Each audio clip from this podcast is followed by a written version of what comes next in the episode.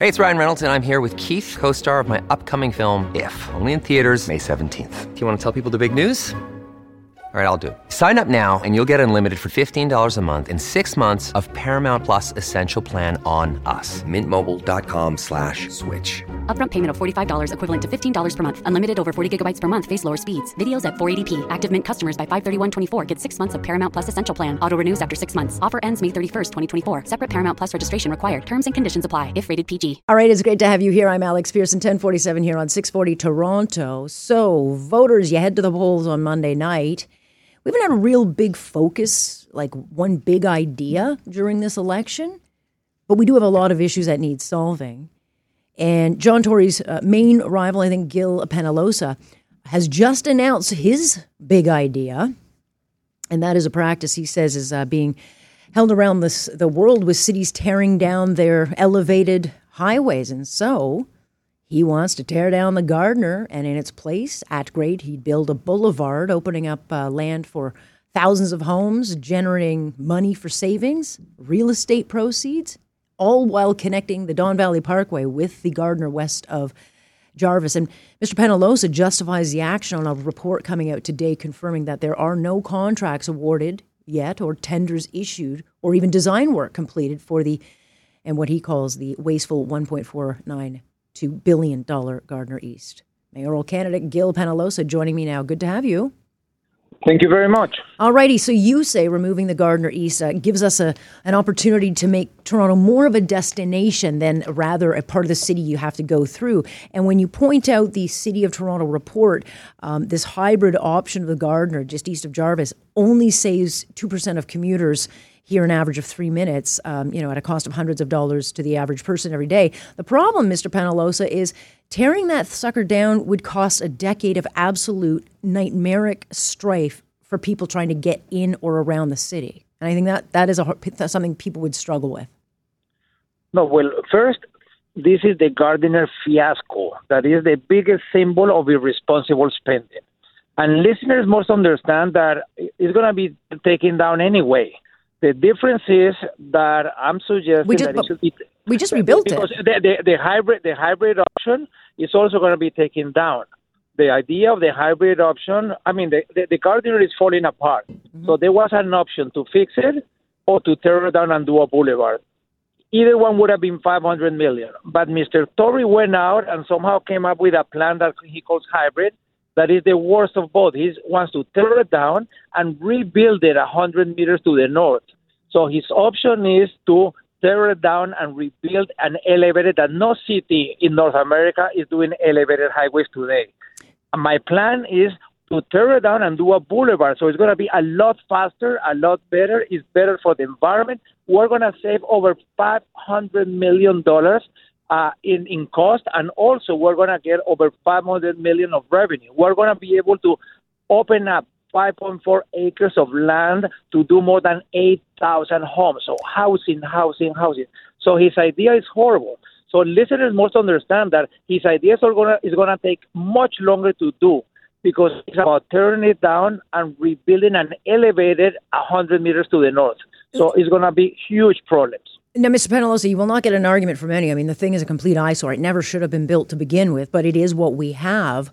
Um, we've spent hundreds of millions trying to patch the thing, and and again, I come back to, you know, we're looking at a decade of displacing uh, a massive transit corridor. Uh, it would be a nightmare. But then you got to look at the after effects. Do you really think Toronto would benefit with a ten lane boulevard cruising through the city? Because I think a lot of people would look at that and say, no, thanks. No, well, basically, the, the option is his option is to tear it down and rebuild it. And that's going to take over 10 years. My option is also take it down, but do the boulevard, and it's going to be a lot shorter, and it's going to connect the city to the waterfront. We're, having an, a massive investment in the by water from Toronto, that there's going to be thousands and thousands of people living on the waterfront, and we will connect the city. So the option of keeping it is not an option both of us are suggesting that it needs to be taken down. The big difference is that he wants to rebuild an elevated highway at a cost of more than 1.8 billion. That is uh, pretty much uh, over 700 dollars for every man, woman, and child. Every listener knows that you are going to be paying. It's not money coming from heaven. You are going to pay seven hundred dollars, and your spouse and your children, everyone is going to pay seven hundred dollars. It's a huge cost for a worse project. So doing the boulevard with sidewalks and bikeways and trees and benches is a much better option for the city. This is really the Gardiner East is, is, is a fiasco. It's irresponsible spending in every way. Yeah, well, look, I, I, mean, I love the thought of it happening. I don't think it would happen in my lifetime, and I'm not that old.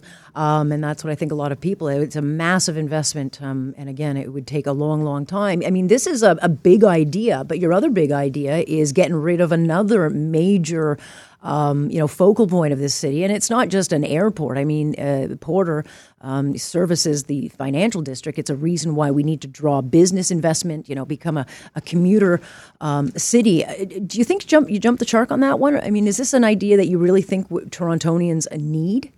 No. First, the island airport is nothing to do now. Is to start thinking about it because there is a lease that is going to end in 2033 so I don't want us to reach 2023 like we did with Ontario Place and have no ideas.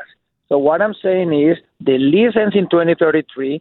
Porter Airlines already started moving to Pearson because when they began at the Island Airport, there was no train to Pearson. Now there is a train to Pearson. So Porter already started moving. They now mm. they got offices and flights. Out yeah, no, I'm, I'm not sure so that I'm not sure that's correct. But again, I mean, years from now, all we're going to have is some private planes. So the question is, in 2033, do we want to have an airport, an island for a few uh, owners of private planes, or do you want? Do we want to open it up for everyone? And that's not something for now. Is to start thinking about it for 2033. Well, again, I'm not sure that is a major priority. We have so many other issues facing the city right now: violent gun crime. No one's talking about, um, you know, those things. The other one I want to talk to you about, uh, uh, Mr. Penalosa, is this uh, stabbing death of an RCMP officer who was attending a, a um, a homeless person who uh, might have had opiate issues and ended up getting killed. This is someone who is trained to deal with it. This this is an issue. We've got encampments in Toronto.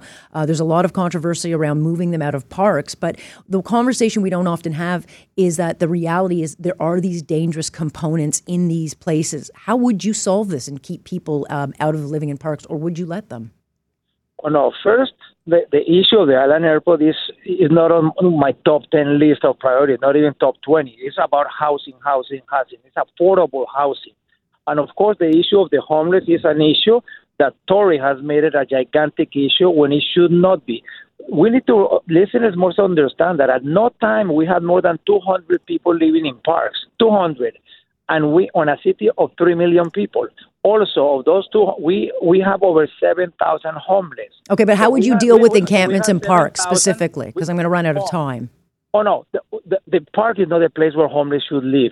But we should not send 150 armed police and horses and things to kick them out with no solution. So that you kick, kick them out of one park, they go to another park. So what would you, you do? Again, oh, I, I will not use police. I will use social workers, and I will take them to to shelters, to proper shelters. If they don't feel safe, I will know why is it that they are not feeling safe. I will make them safe. So the option clearly is not to live in the parks. And second, the option is not to send 150 armed police to kick out 12, 12 homeless. A human rights approach is is doing it with social workers and, and doing the, the, the proper solution. So I, I think that was horrible. I think it was yeah. bad for the police. They got oh, we seem to have uh, all over the world. People saw police kicking out twelve homeless. Uh, but but of course, the parks is not the place where the homeless should live. The parks are parks for everybody. We should have programs for homeless, but to have recreation during the daytime, not to live. To live is shelters and, and uh, proper shelters. Appreciate your time, Mr. Penalosa. We'll wish you the very best of luck on Monday. It's not too late. Sorry, Tory, vote Gil for mayor. There you go. That's his elevator pitch. Thank you. That is Gil Penalosa, who is running for mayor. He's got some big ideas.